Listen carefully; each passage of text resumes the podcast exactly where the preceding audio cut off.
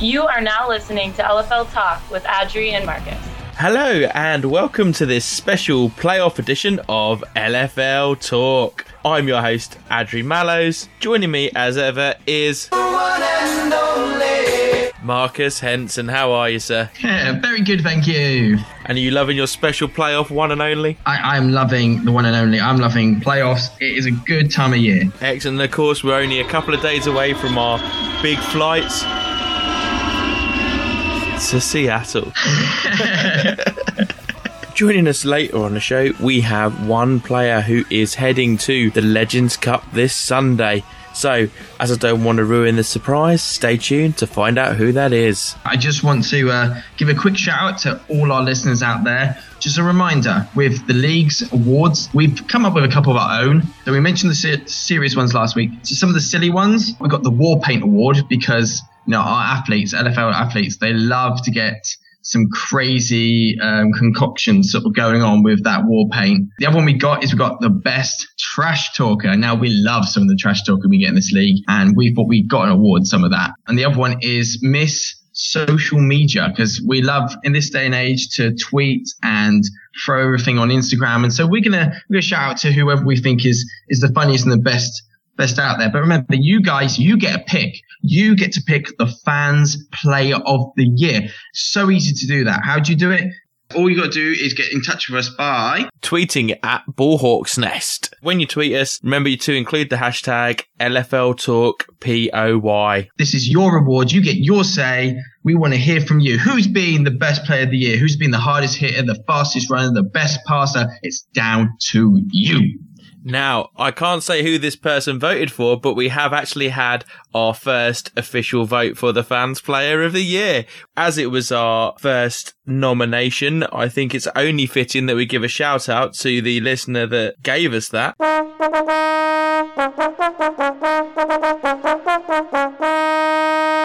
And that is D. Davidson Amadi goes by the handle on Twitter at the Splinter Cell. So definitely go follow him. Thank you so much, sir, for your first vote of our fans player of the year and some of the other awards, Marcus, that we're going to be throwing out there this year. Do you want to remind our listeners what they're going to be? We've got Marcus's most improved player and Adri's all rounder. Yeah, it's going to be a tough choice this year with some of the big players having to play multiple roles on both sides of the ball. But I just want to ask one quick question before we do move on with the rest of the show, Marcus. Are we including LFL personnel slash sideline reporters in our social media award? I, I, suppose we could. I know you you got uh, you got a bit of a fan favorite yourself going on there. So you know what, we're going to take uh, a look at everyone. So you know what, LFL athletes, if you're listening out right now, you've got a couple of days to influence uh, our decisions. Get out there, start tweeting something funny, start posting something hilarious on Instagram. We like them. We've got a very bad sense of humor, so it's it's open to all categories. Absolutely. Why not? And if it comes down to who has the most followers, then I think I know who's going to win. Oh, so is that going to be our tiebreak? This is what I'm just trying to establish. If we can't decide between us who's going to win this award for social media, what is the tiebreak? I say our lovely producer Mark at Spamhead Productions can have the all important tie breaking casting vote because we love to include everyone here and he's deserved it for all the hard work we've put him through this year over the podcast. I couldn't have said it any better myself, buddy. And with that, we will be back with our game review. LFL Mobile, giving you access to the gridiron goddesses of the LFL with exclusive photos, videos, live game reporting, and fan promotions. LFL Mobile. Download on your Android or iPhone. We come on now to the game review, and I think we should start with the first game on the Saturday itself, and that is the Western Conference final between the Seattle Mist and the Los Angeles Temptation. As always, I'm going to come to you, Marcus, to find out where we should start. For me, it was weird because it didn't really start as, as what I, I consider as a, a big highly anticipated sort of playoff game because it was it was a real slow burner. I mean, LA took that first drive and they stretched it out. Nine minutes that drive lasted for, just to confirm. It worked. I mean, you got to sit there and go, if you're going to put together a nine minute drive, nine minute, 10 seconds to be exact, you've got to come out with something. You can't just leave that without anything. And for me, the way they constructed it around the running of the ball, getting Borso established early on, definitely then it opened up Salerno to, to step back, scan the field and, and make decisions. And as always, the tight end release a big part of that Los Angeles offense as well, even on that opening drive. If it's not broke, don't fix it, right? But again, the tight end release, that created the space uh, for Salerno to come in for that first touchdown run. Yeah, and that's the one thing you do get, don't we? We've said it before about when you have Salerno in the backfield, she makes that decision so quickly. When the space opens up in front of her, she'll scan the field. If there's nothing on, then she'll disappear and just take off. Yeah, I like that because she's decisive. She knows when she wants to run and you know she's got the legs and she's got the hitting power because again she runs through people. That's what i think needed because i saw on the first couple like throw attempts maybe some jitters you know first game back but you know once she had that first run a first completion really settled into the game. It would be easy after being off the field for nine minutes it'd be easy for that seattle offense just to kind of switch off but they didn't. It was more the la defense that actually switched off for having been off the field for so long. Big penalty for seattle's first drive then megan hanson's 20 yards uh, TD reception just because of the great field position that they were left with. And the maturing of KK Maffini really establishing herself because she was literally back in the pocket. She's she watched the field. She saw the break off by Megan and literally you could see it. Like she pointed to her, she said, There's a gap there, get in that gap. She threw the ball there, boom. And it was it's that sort of generalship of the leading of the team and like knowing that sort of presence to go, what have I got? That person's covered, not available over there. Hang on, I've got a gap there. I've got Megan, she's free. Get over there. I'll throw you the ball.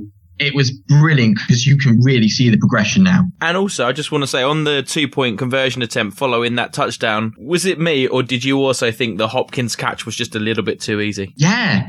Again, KK can move the pocket, draw the defense to the other side of the field, you're sitting there going, someone's got to have contain there. Someone's got to be either watching the sort of the backside contain in a zone or someone's got to be man on man marking and have the, the presence in mind to pick up the receiver because, you know, Jessica was way too open. And just to finish off then on that sort of first couple of drives by either team, whilst LA were on the field for nine minutes, it took Seattle just over a minute to answer back, which a lot of it was down to that big penalty that I mentioned. LA got the ball back and something I wasn't expecting to see, but we saw quite a lot of Michelle Angel at wide receiver. Coach Bizzard was constantly changing the, uh, the packages as wide receiver. We saw Jaramillo, uh, Amanda Rula, and he was just, like I said, Michelle Angel, they were constantly changing around, same as he was getting Borso established in the game because she was picking up like five yards every single run, then bringing in Sherry Awaga, who literally just bulldozed her way. But um, I couldn't believe it.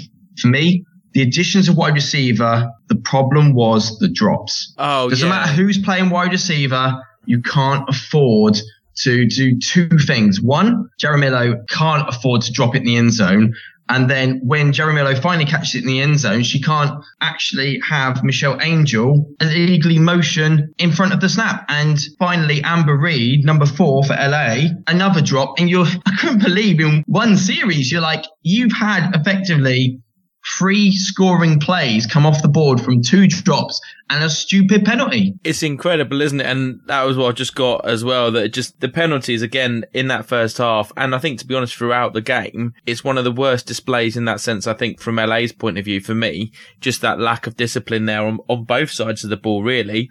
But the one thing we did get at the start of the second half, which we were hoping to get in the first, that battle in the trenches started to get very physical after the speeches from Danica Brace and Coach Michelson at half time. Yeah. I mean, that was the thing for me because this was so, so closely contested. So closely contested. I mean, really, when you, when you consider how it was going, you didn't really know until the final play of the game who was going to win this. This was edge of seat stuff. This is what playoffs are made for.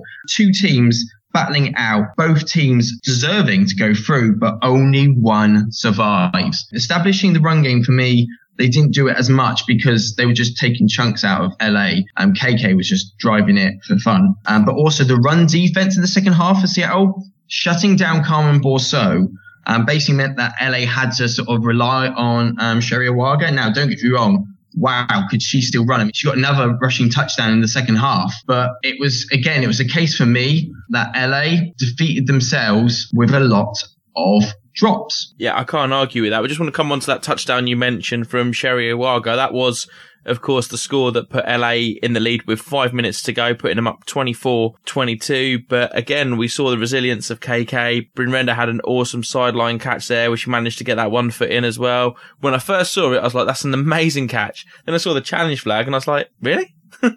Couldn't believe it. I just thought, to me, it just looked so obvious it was a catch. For me, what really stood up on that final drive for, for Seattle there, it was the scoring play. Watch what Naja Christmas absolutely lights up KK. You know, she's not a big quarterback. God, does she know how to, to, to stare down the barrel of that gun? And as, as Naja just wipes her out, she delivers a bullet straight to Brace. And oh, I couldn't believe it. You just saw Naja just coming in frame by frame. You're like, she gonna, this is gonna hurt. This is gonna hurt. And then bang, just as she's lit up, straight to brace, score. And I'm, I'm like out my seat. I'm like, oh my God, that was amazing. Yeah, it was the uh, perfect throw, perfect play call, perfect route, the tight end post, and just ran straight past everyone for score because she's deceptively quick, isn't she, Miss Brace? I think Danica, to be fair as well, she's got a good pair of hands. I don't, you don't see Danica drop many, many um, footballs thrown her way. They're going to mark the, the Bryn Rendas of the world. They're going to mark the Jessica Hopkins because they're going to go, right, they're the established wide receivers. You need those tight ends to, to be able to be a safe pair of hands and outlet when like you say, when you're about to get absolutely clattered, you can just let it off and you know Brace she's a strong runner, she's got pace, and she's got power, and she just finds the end zone. And that put Seattle up 28-24 right near the end of the game. Then just when you think it's over, Ashley Salerno completes a massive pass downfield to Daniel Harvey and you're thinking LA are going to steal this one again. But no, young lady steps up when she needed to make a play. And I know there was a few people in on this, but to me, the more I look at it, the more I'm putting the strip and fumble on Megan Hanson. I'm saying that's Megan Hanson play right there. It's difficult to because that defense, they stood up. They, they've just been burned. Big play. You've got to do something now. We have got under a minute to play. Do we want to win this? Do we want to go to the Legends Cup final? In our house. And you know what? They swarmed to a ball. They attacked it. The defense stepped up in the entire second half. But it was, it, like you said, I'm not sure who, who stripped it out, but they didn't stop fighting on that because let's face it, Sherry Owago being just running through them all day. Like literally she'd have two defenders on her, just like, I'm just going to run into the end zone. Don't mind me. And then literally they just attacked and they wanted it. They were hungrier for it and, and they found a way to make that play when it counts. And that's it. And Seattle came away with the win 28 24 and they advanced to the Legends Cup final, as Marcus says there, in their home arena, the ShoWare Centre next Sunday. And when we come back, we will find out who joins them. I just want to be given the chance. You were the pioneers that built women's football. The opportunity to succeed. Or even to fail. You are the league of their own. You ain't got no chance to redeem yourself. This is it.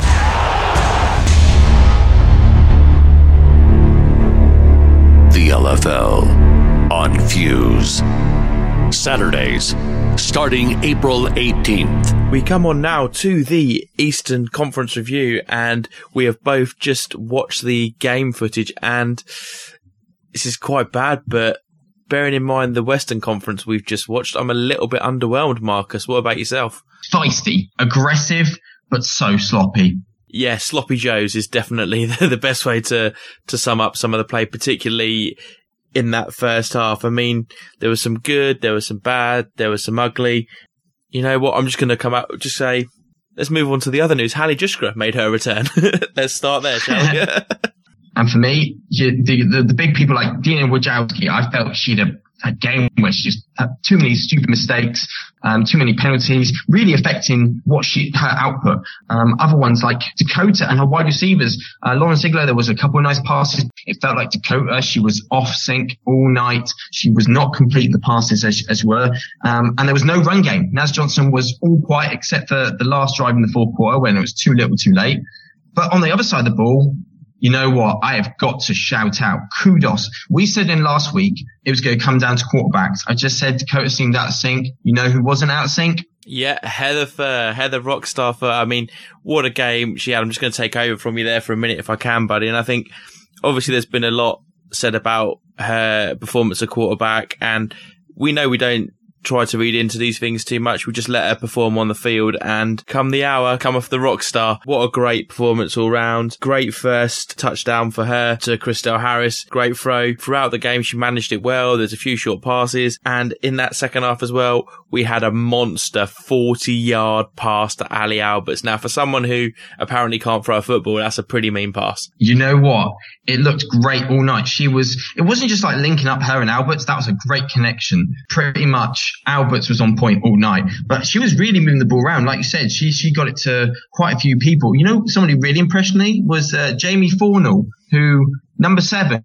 We hadn't really seen much of her. She was kind of a an unknown quantity, and we suddenly saw her, you know, catch a touchdown, and she looked impressive. Yeah, very much so. Like you say, we haven't seen much of her all season, but seeing her on the roster and seeing her on the field, she's going to be quite the weapon for the Miller Legends Cup final. And unless Seattle do their extensive research, maybe she can kind of sneak in the back door, as it were. She was also playing defense as corner. She was a great addition when um, Dominic Collins got a little bit banged up in that second half. So you might even have someone who's versatile to be that sort of extra rotation, which is perfect because let's face it, it's it's a tough, gritty game. People go down injured. Though Heather played an amazing game, the, the person who stole the show for me has to be numero uno. Ali Alberts, she was phenomenal. Yeah, I thought you were actually going to say uh, the Ferrari there because obviously she had quite a few big plays as well. Christelle Harris had an amazing game, but she only did what we expect the Ferrari to do. She she just she switched the engine off and she didn't stop that motor running. No, there was a couple of other plays in there I think we should come back to actually. Like there was a, a play in the first half where we thought Ziegler had a great catch in the end zone, but unfortunately as she kind of came down out of bounds, the ball popped up. But the fact she catches it, it was very Dez Bryant-esque because there was that initial kind of movement of the ball that she had to recontrol it. Obviously it was counted as not a touchdown as an incomplete pass. And then I want to get your thoughts on this actually. There was Alberts's touchdown. Albert's first first touchdown catch, yeah. She catches it, she lands she lands and then basically gets popped by the Atlanta player and the ball comes out. And you have to say that Ziegler was down in the end zone and then the, the ground, the contact, the ground forced the fumble. So, um, you know, incomplete. So therefore you got to sit there and go, if she didn't get the due process of the catch there, why is Alberts getting the due process of the catch on her one? It seems a, a bit mismatched, but you know what? Sometimes the dice rolls that way. It goes for you. It doesn't. In my, in my opinion, Atlanta going to go, we choked. The pressure of the big stage got to us. Um, our key players did not show up. They didn't, they were out of sync all night, which basically meant it was advantage Chicago and did, you know, they took it. They took it. Indeed, and to be honest, like obviously, I'm I'm glad that Chicago are in the final, but at the same time, I'm gutted for the likes of Dakota Hughes and, and Coach Robinson. Obviously, when we had Coach Robinson on earlier in the year, he's just such a nice guy, loves the sport, and it's such a shame for his team to go out like that because you know that with all the preparation, everything he would have done for this game, there's no way they should have performed like that. And you saw from how Dakota was after the game that, you know, she was just in complete disarray. She was just in such disappointment at her performance and I guess the team's performance on the night. Yeah, individual performances on the night did not match up. They left, I'd say, out of fumbles, drop catches, the amount of drop catches in the in the, the, the red zone, in, in, in the end zone as well. I mean, they easily left 18 points on the field. Now, in the grand scheme of it, you're sitting there going, well, 18 points doesn't win them the game. But at the times when they don't complete the passes, the times when they have the fumbles, going into the half time, 14-6, yeah, you can kind of, guys win this game. They let down a stupid touchdown. They shouldn't have allowed it. Suddenly it's, you know, 21-6 at the half. It's a little different mentality. Then they had a chance to come back in the second half and sort of reduce it to a two score deficit. Nope. Doesn't come out off for them. So therefore it was a mistake ridden, really ugly to watch at times game. But you know what? I think the better team came out of it. They got the win. Um, sometimes, you know, it's not about winning pretty. It's about getting that W. Chicago got the W. Yeah, 41-6 was the final score in the end. And you know what? I'm actually, in a way, looking forward to how Atlanta are going to bounce back next year because as they always say, it's not about how many times you get knocked down, it's how you get back up again afterwards, isn't it? So look forward to seeing what Coach Robinson's going to do with that squad for next year and how he's going to pick them up after a loss like that and, and turn them around for next year. My, my little tidbit on here, character. And that explains it all. If you don't know what I mean, we might have to leave a cheeky link or some kind of video, or YouTube video for you guys. But I'm I'm just going to say character. And Coach Courtney, is that where you're going with that? Yeah. Fair enough. Yep. We can indeed find Coach Courtney's speech on character and football. And with that, we leave that review there. So the final next week will be between Chicago and Seattle. And I think before we get on to our player interview, it's only fitting to firstly say, pretty sure it's what I predicted at the start of the year. oh, uh, look at me. I'm actually, I know everything. well, didn't want to say that, but did at the same time. Look, mate, if I call something right, you know, with our other podcast, how many times do I get things wrong? So you're going to let me have just this one moment, my moment in time, my Everyone? Martine McCutcheon moment. okay, wait, wait, wait, wait, wait, wait. Okay, everyone, Take a breath, take a pause, and stare to the sky. there you go. There's your moment. there you've had it. wow, that was short Was, lived. was it was, was it good? Was it good that moment? That was my Marcus experience. That lasted far too quickly. Oh, So, moving back to the Legends Cup final next week, Chicago, Seattle, I want to get a prediction out of you. Uh, we're going to look ahead to this. You know what? I see two mismatches now where a very good Chicago defense with a rock star who can throw, with a monster performance from Ali Alberts, uh, going up against KK and her commanding presence on the field with all her weapons, but that young secondary that got burned a few times. So it's going to be interesting. Um, I'm going to have to probably give this to the free Pete Chicago Bliss, and I think we're talking something very similar to the to the LA miss score. I think we're going to see something like the late 20, say 28, 26 again, somewhere around there. Wow. Okay. It's a bold statement, Cotton. Um, I am going to go on the flip side to that, as always, play a little bit of devil's advocate, and I am going to go with 21-18 to Seattle. Oh, East meets West. Yeah, East meets Wow, West I- in the Battle of the Old West. I'm in this camp. Well, I will firmly put myself into the Bliss camp here. It is going to be three peak champions, dynasty, baby. We will see next week. The world's fastest growing sport arrives to YouTube. Legends Football League. break their confidence, keep breaking their confidence. They've got nothing. They want to brawl, they don't want to play football. Intensity. Beauty. Subscribe to this channel and gain access into locker rooms. Inside the huddle. Every other time they run to the outside and it. Get to know your favorite players. The one thing I want to do is just make everyone happy.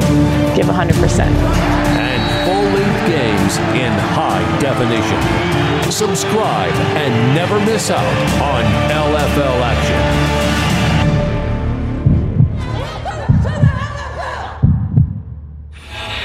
We are now joined on the show by one of the game's most standout wide receivers, and that is Bryn Renda of the Seattle Mist. Welcome to the show, Bryn. Hi, how you guys doing? Thank you for having me. Oh, you're most welcome. Yeah, we're doing very well. Thank you. How about yourself? I'm doing great. Thank you. I'm uh, just getting off, so I'm pretty happy about that. Excellent. Just finishing work, you mean? yeah, actually, school. I'm in med school uh, down here in Tampa, so we had kind of a crazy day of uh, certifications and stuff. So Did you say you're at med school? How long's that lasting for? Because I know that's quite an intense course. it is. Um, it's actually PA school to be specific. Um, for those that kind of know what that is, but um, I'm in my. I'm just starting my second year, and it's a 28 month ordeal. So I'm kind of starting clinicals here, clinical rotations in the next week actually, and I'll be doing that for the next year, and then uh, I'll take my board next December. So it's kind of crazy. It's been kind of hard, I guess you could say, juggling that uh, along with the season, but you know, I've made it work. So Before we come on to the main part of the interview, please can I ask you who or what inspired you to start playing in the league? Sure. Um, I've really been an athlete my whole life, and actually, KK Massini and I, the quarterback, she, her, and I went to college together up in uh, Pensacola in Florida, and um, we played, you know, sports together in college. We, you know, played flag football and all that, and we kind of both moved down to Tampa at the same time. And we heard about the league. One of our friends told us about the league. And, you know, we were a little skeptical at first, so we thought we'd go check it out. So, um, you know, we went to a tryout and at first we were thinking, oh, you know, whatever, let's just get out of here. Let's just not do this. And, but then, you know, she talked me into it. We ended up staying and trying out. And, um, you know, here we are six years later, five seasons, three teams. It's been a crazy ride, but, um, you know, on top of that, just kind of like both of us being athletes and myself being an athlete, I think, you know, we really do it because you know, we like to set good impression, uh, um, you know, kids and especially the females out there, you know, the girls that are growing up. And, you know, that want to play football and, you know, even, you know, even baseball or anything like that. And we want to show them that, you know, girls can do what boys can do and, you know, you can do anything you set your mind to. And so we're really out there just kind of as pioneers for the game of football for women. Um, you know, just trying to show them that they can do anything really, you know. So that's another motivation for us as well. And yet you're all setting a, a, fantastic example, I think that has to be said. So with American football then, it was your flag football career in college. Was that your first introduction to American football or have you always been a fan of the NFL? Oh, no, definitely always been a fan, um, which is funny because, you know, as a younger girl, um, growing up, a teenager and then obviously, you know, in college and early 20s, you don't really find as many females that, you know, are interested in kind of like sitting in front of the TV and, you know, going crazy and yelling at the screen and really, really, really getting into it. Um, but no, I've absolutely always been an NFL fan, uh, football in general. But as far as myself, yeah, you know, college really flag football was kind of the intro, you know, like the prelude into, I guess, LFL because, you know, as females were not offered as much, you know, growing up and through high school as boys are. So, you know, we don't have as much experience. And who is your favorite NFL team then? I have to ask. You know, that's a difficult question to answer, actually. Obviously, I live in Tampa and I'm, you know, I, I follow the Bucs. I'm somewhat of a Bucs fan, but I'm a Tim Tebow fan, guilty as charged. So. oh, Tim Tebow. Oh, wow. Sadly, I seem to end up watching whatever team he plays for. So I guess now this year that makes me somewhat of an Eagles fan. Well, he does inspire many people. Yeah.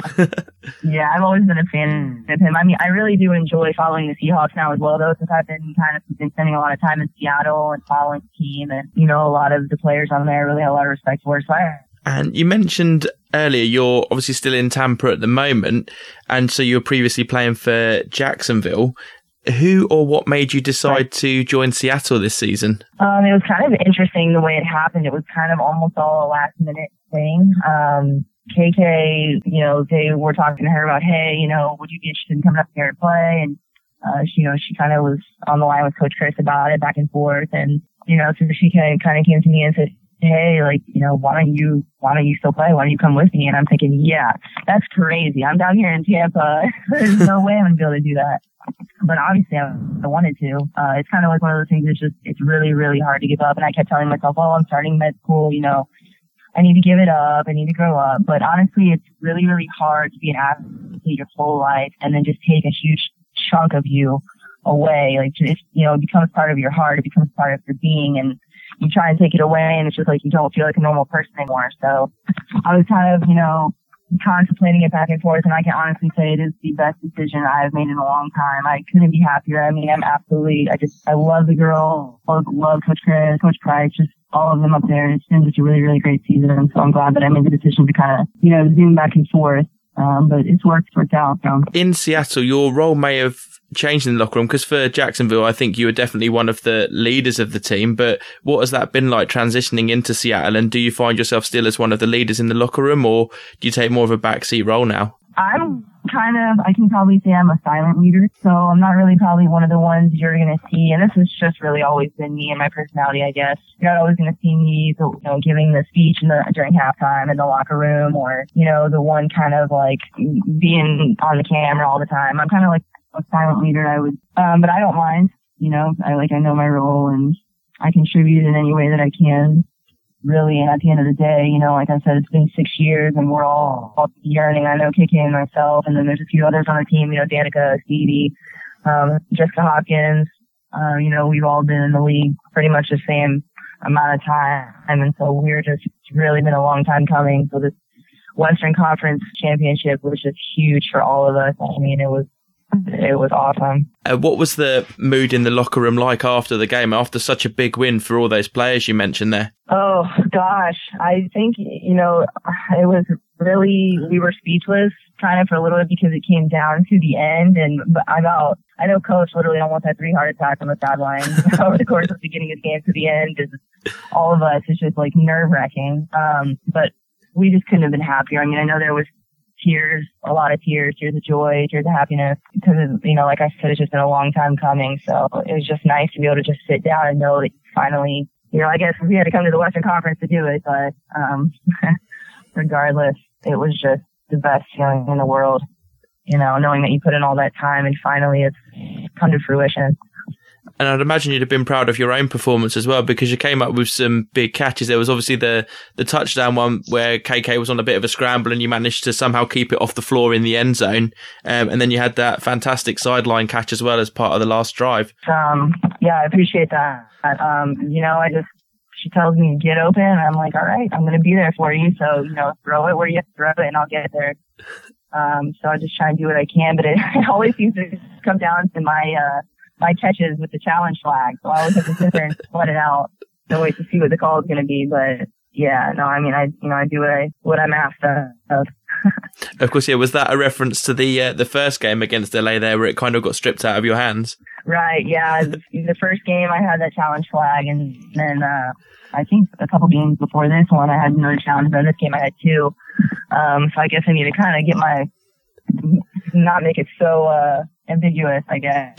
but no, it's good. I mean, I you know I had a couple, I did have a couple catches, but I can honestly say that if you were to sit down and say who are the main contributors on the team, I would have to list every single player.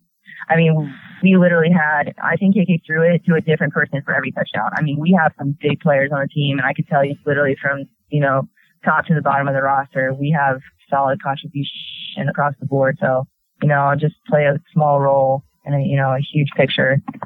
So we just have a lot of talent on our roster this year, and it's just amazing. that the playoff games was really just like a showdown of some of the best athletes in the league. It was amazing. I'm just going to bring in Marcus now because I'm sure he has a few questions for you. Hi, Marcus. How are you?